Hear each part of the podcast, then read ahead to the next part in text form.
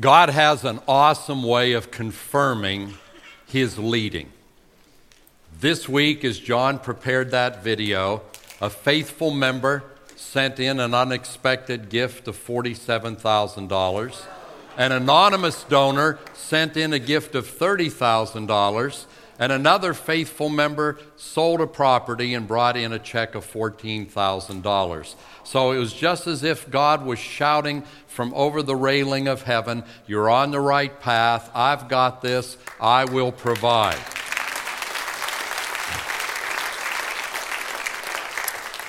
By the way, if you would like me to mention your gift next week, you, you feel free to send in a check, and I'll be sure to do that. Well, today I'm going to close our year-long study of the book of Acts, because obviously in the month of December, we'll be focusing on the faith-affirming miracle of Jesus' incarnation. And fittingly, as we close our study of the book of Acts, our final text comes from the very final lines of the book. It's Acts twenty-eight, verses thirty and thirty-one. Paul stayed two full years in his own rented quarters and was welcoming all who came to him, preaching the kingdom of God and teaching concerning the Lord Jesus Christ with all openness, unhindered. I've selected that final word for our title this weekend, unhindered. Would you say it with me? Unhindered. Let's look to the Lord in prayer. Father, in these coming moments, by your Spirit, enable me to do what I cannot do on my own. Enable me to accurately preach and teach your truth. And by your Spirit, enable us to see our next steps of growth in grace and faith, and to take them confident in your power. We pray these things for the honor of Christ and in his great name. Amen and amen. And as we study God's word together this morning, may the Lord be with you. Have you noticed people have always been somewhat fascinated with the final words of famous personalities and celebrities? Some of those final words are profound, and other times, they're just foolish. Some final words are inspirational. Others are wholly irrelevant. And sometimes, final words are right on target, and other times, they miss the point entirely. An example of final words that were right on target come from the singer Bob Marley. Just before he breathed his last, he said to his son Ziggy, "Son, money can't buy life." Now those words were right on target because they were an almost direct echo of the words of the Lord Jesus Christ himself, who said a man's life doesn't consist of the abundance of his possessions. And what would it profit a man if he gained the whole world but lost his own soul? A classic example of some final words that were tragically wrong come from another musician. They unfolded on Christmas Day, nineteen fifty-four. Most of you weren't here in nineteen fifty-four. During a backstage concert, the famous rhythm and blues singer Johnny Ace was playing Russian roulette or some similar game with his revolver. And a friend shouted to him, "Be careful with that gun." And his now infamous reply was, "It's okay, the gun's not loaded, see?" And with that, he put it to his temple and pulled the trigger, and his confident assertion proved to be his final word. Well, as Luke concluded the narrative of Acts, he was confident he was using the right words to bring Acts to a close, because his final words were shaped and informed and inspired by the Holy Spirit, just like all the other words in the book of Acts. And so Luke got it right. And the very last word of the book is one of those words that you can easily drive past without stopping to look into it and consider what God has to say to you through that word. It's the word unhindered. Now, if you look up the word unhindered in the dictionary, it'll tell you that unhindered means not restrained in any way, not held back. And at first glance, it seems totally inappropriate for Paul's situation. You'll remember his arrival in Rome had been preceded by a life-threatening shipwreck. And then, as soon as he came ashore, he was bitten by a venomous serpent. Now, those things were behind him, but Paul had been through an emotional ordeal. And he could have easily been hindered by fatigue and painful memories. Upon his arrival, he was immediately placed under house arrest. And he was confined to his own small rented apartment. In that apartment, he was chained twenty-four seven to a Roman centurion while he awaited trial before the unpredictable madman that history knows as Nero. So if I ask you to pick one word that would summarize Paul's situation, I seriously doubt any of you would suggest, oh, I've got just the right word, unhindered. He was confined, he was chained, and he was destined to be condemned. And his countrymen weren't about to lift his spirits. Upon his arrival, Paul asked the leaders of the Jewish community in Rome to visit him in his apartment. And when they came, they were surprisingly clueless as to what had happened in Jerusalem. It appears that the Jewish leaders in Jerusalem hadn't told their brethren in Rome about Paul's dangerous message and how they had tried to murder him on several occasions, each time without succeeding, because the leaders in Rome weren't aware of any of that. Maybe the religious leaders in Jerusalem didn't bother to communicate it because they figured, first time Paul opens his mouth, they're going to know this dude is dangerous and they're going to hate him as much as we do. But Paul invited the religious leaders to his apartment and they all gathered in to that small space. And despite what had happened to him in Jerusalem, Paul refused to play it safe. He boldly declared the message of the gospel and talked to them about Messiah Jesus. You see, he was chained to a soldier, but he wasn't chained to fear. And as he boldly declared the gospel, initially they listened rather respectfully. But then they began to see this is a message we don't like. A few of them liked it, but the great majority refused to believe it because the message of Christ threatened their status quo. It threatened their power. It threatened their prestige. And they probably would have attempted to murder him just like their brothers in Rome, but they were expats living in Rome, and they couldn't touch a Roman citizen. So they just voiced their disagreement and departed. But not before a parting shot from the Apostle Paul. As they prepared to leave, he quoted one of their own, the prophet Isaiah. And as he did, he made it clear that somebody in that room was hindered, but it wasn't him.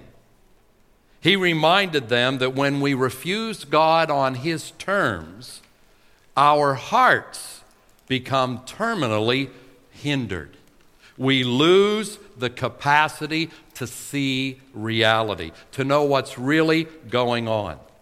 Paul's countrymen had been given a great opportunity to know God's truth. They passed on it, and an opportunity shunned is an opportunity lost. And so, quoting the apostle or the prophet Isaiah, Paul said, from this point on, you will see, but you will not understand, and you will hear, but you will not comprehend. It rather echoes another phrase in Scripture, always learning, but never, never coming to the knowledge of the truth. Paul, in short, said, because of your unbelief, you are now spiritually hindered. Now, Paul's sobering diagnosis could easily be applied to our current American culture in what I like to call classic role reversal. Unbelieving humanity feels that they are better qualified than God to define truth, to define human identity, and to define moral behavior. And this confidence isn't based on some new discoveries. It's based on the same old spiritual rebellion. But refusing God doesn't change reality. It just changes those who refuse God. And it changes them for the worse. It diminishes them. Because when people dictate terms to God, they lose all their spiritual discernment. They become incapable of seeing truth, even when it becomes flesh and dwells among them, even when it performs miracles, even when it accurately prophesies the future, even when it proves its claims by virtue of a resurrection. Almost every day, I hear some strident, confident atheist saying, "It is intellectual insanity to believe in a God that no one has ever seen." And when I hear that, I just want to shout, "What do you mean nobody has ever seen God?" That denies reality. That denies written history. In Jesus, God became flesh and dwelt among us. He was seen by thousands of people, just as skeptical as people today.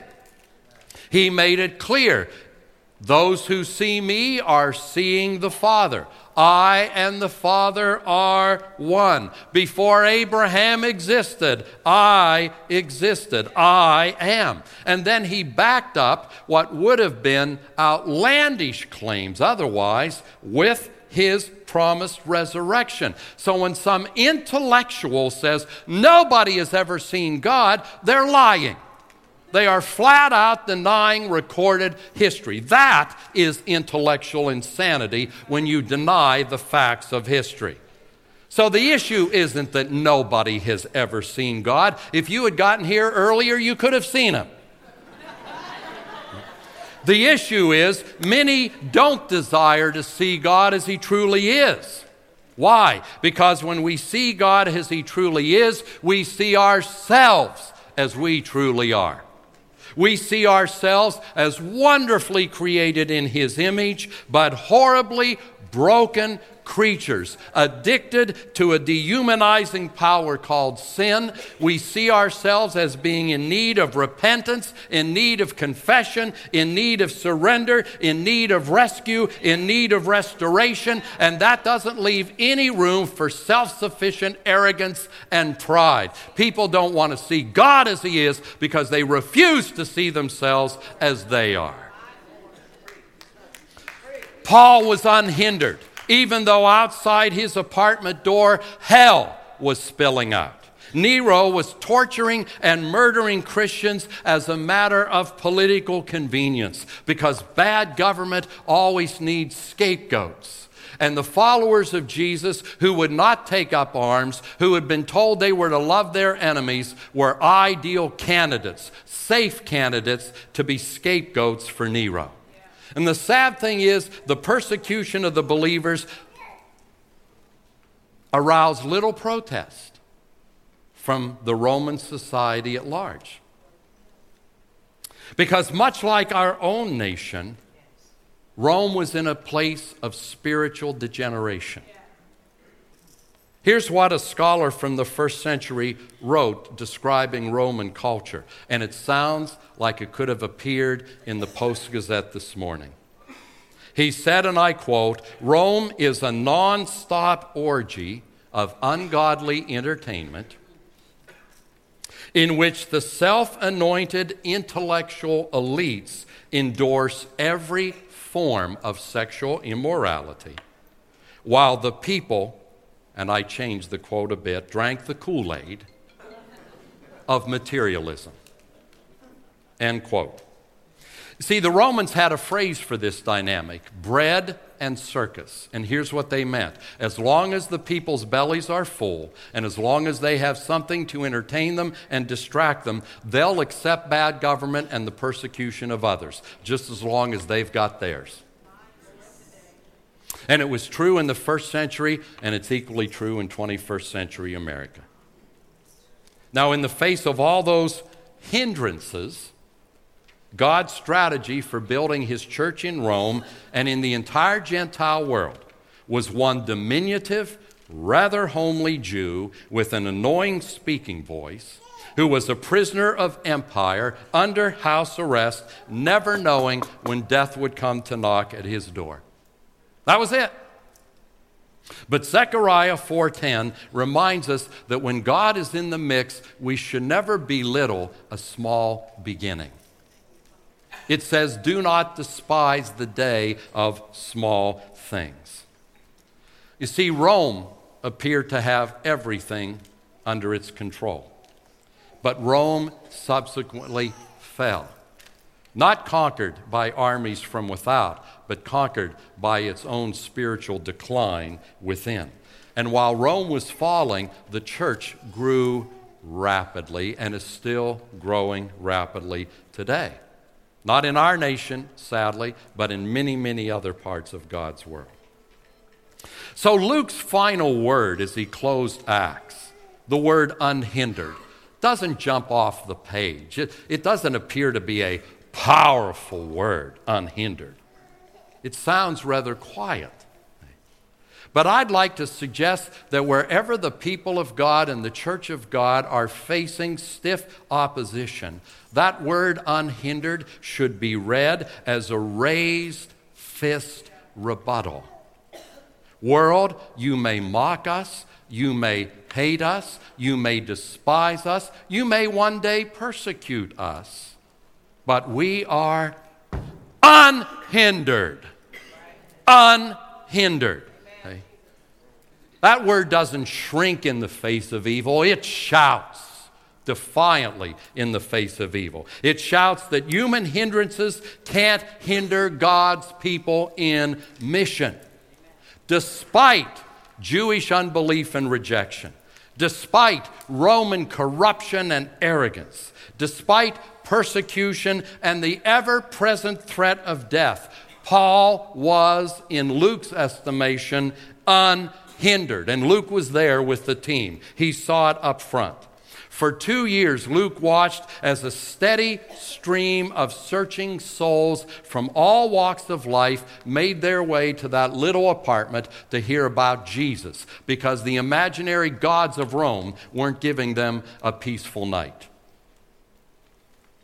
Many came to faith in Christ.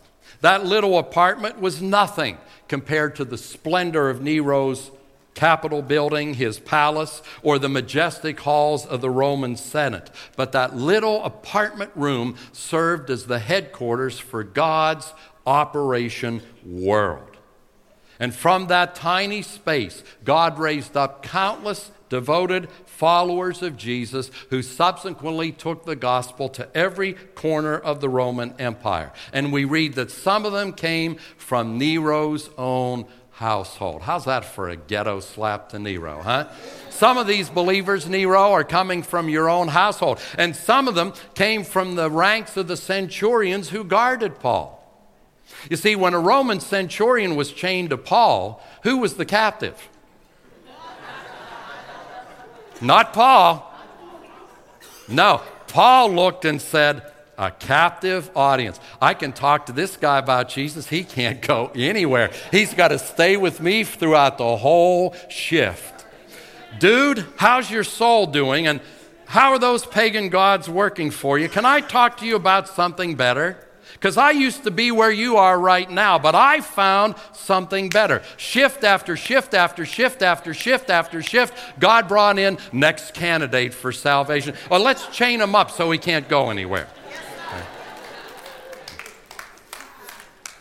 And within those walls, in that tiny apartment, Paul wrote letters to the Colossians, to Philemon, to the Ephesians, and to the Philippians. Portions of God's Word that for centuries would inform, inspire, and instruct Jesus' followers until Jesus returned. See, the world couldn't discern any of that because they would see and not comprehend, hear and not understand. But God's people know what was really going on. Rome placed Paul under arrest, but Paul's arrest couldn't arrest God's mission because the world's defiance can't defy the power of God. Even on those occasions where God allows the world to take the lives of his children, as Nero eventually took Paul's life. Secular history reports Nero had him beheaded. But Nero didn't silence Paul. Let's compare them. Nero hasn't said one word since he died. That's pretty typical. And really nothing he said before he died was worth remembering. I don't hear people quoting Nero. Why would you quote Nero? It's like quoting Hitler. But the Apostle Paul hasn't stopped speaking yet. Bible said, even though dead, the faithful speak. Well, Paul speaks every day. Through Colossians and Philemon and Ephesians and Philippians and Romans and First and Second Corinthians and on and on and on. Paul right now is speaking in virtually every dialect of humanity and on every continent and in every nation, and he'll keep on speaking until Jesus returns.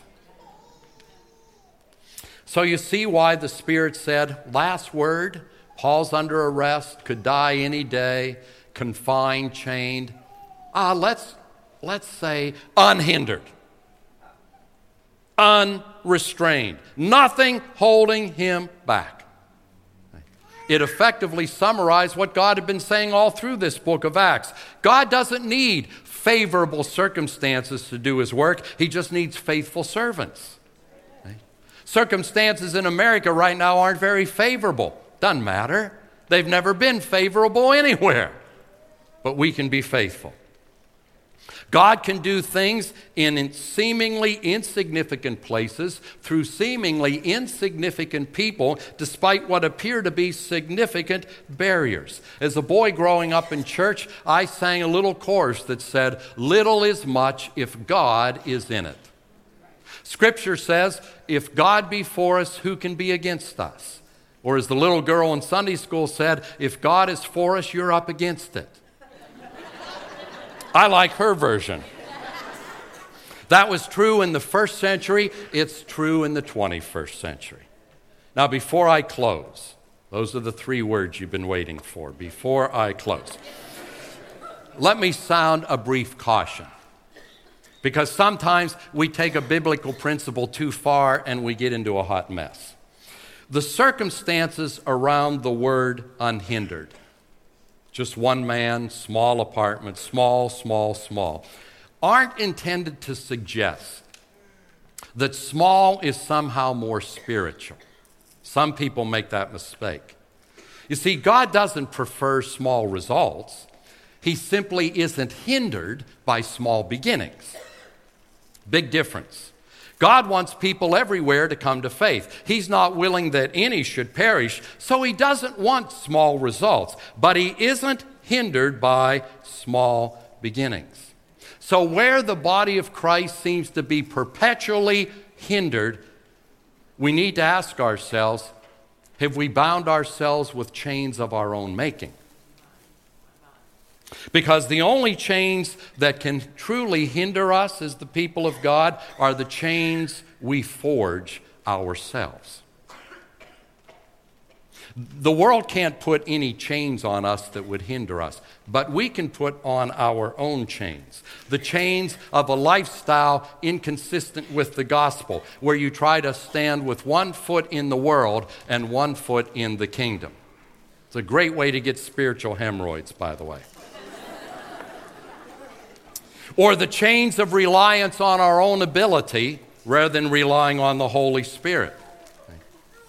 I know, I'm, I'm, I'm crude, but I'm not going to change. At this point in life, I'm no longer crude, I'm eccentric. Then there are the chains of fearing people and the rejection and mockery of people. There are the chains of putting our ultimate hopes in God and something else. There are the chains of resisting the changes that God orders for his church. And there are the chains of placing our ethnic and political identity above our kingdom identity. Those chains will bind us. And perhaps the most dangerous is the chain of a divided mind and a divided passage. If you try to hold on to Jesus and the world, you will suffer from internal spiritual dissonance. And you will be hindered, but it will be an unnecessary hindrance of your own making. Where you're following God, you will always be unhindered. Well, if somebody had conducted an opinion poll while Acts twenty-eight was unfolding and asked the question, who is the most influential person in Rome? Nero would have won hands down. But the verdict of history and of the Word of God is that the most influential pe- person in Rome was Paul. Nero survives as an icon of paranoia and pathological murder and cruelty. Paul lives on as an icon of the gospel and the Christian faith. And Paul did more to shape history than a thousand Neros, because Paul's still shaping history today. He's shaping history in this room right now. Nero, not so much. And it was all because as God's servant, though chained and confined, he was still unhindered. And so are we. So are we.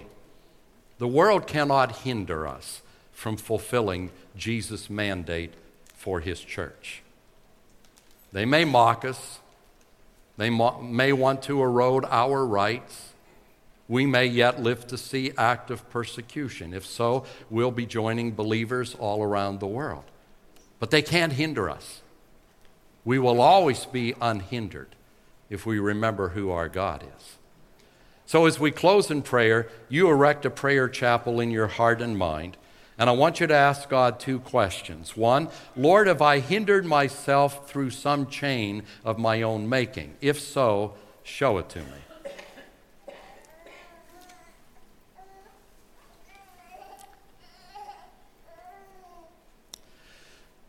And the second question for the Lord, Lord, have I allowed the world to hinder my expectations?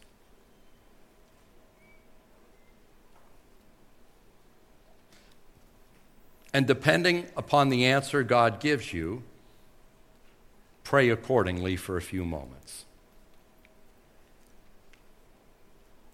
While believers are doing that, if you've been with us today and you've never embraced Christ as your Lord, and by faith asked God to regenerate your life, this would be a great opportunity to do it, because an opportunity shunned is an opportunity lost. So if you've never said, Jesus, save me, we would invite you to do it right now. More importantly, God invites you to do that right now. In the quietness of your heart, just say, Lord, save me. I realize I'm broken, and I can't forgive or fix myself. I confess Jesus is my Lord, and believe in my heart he was raised from the dead.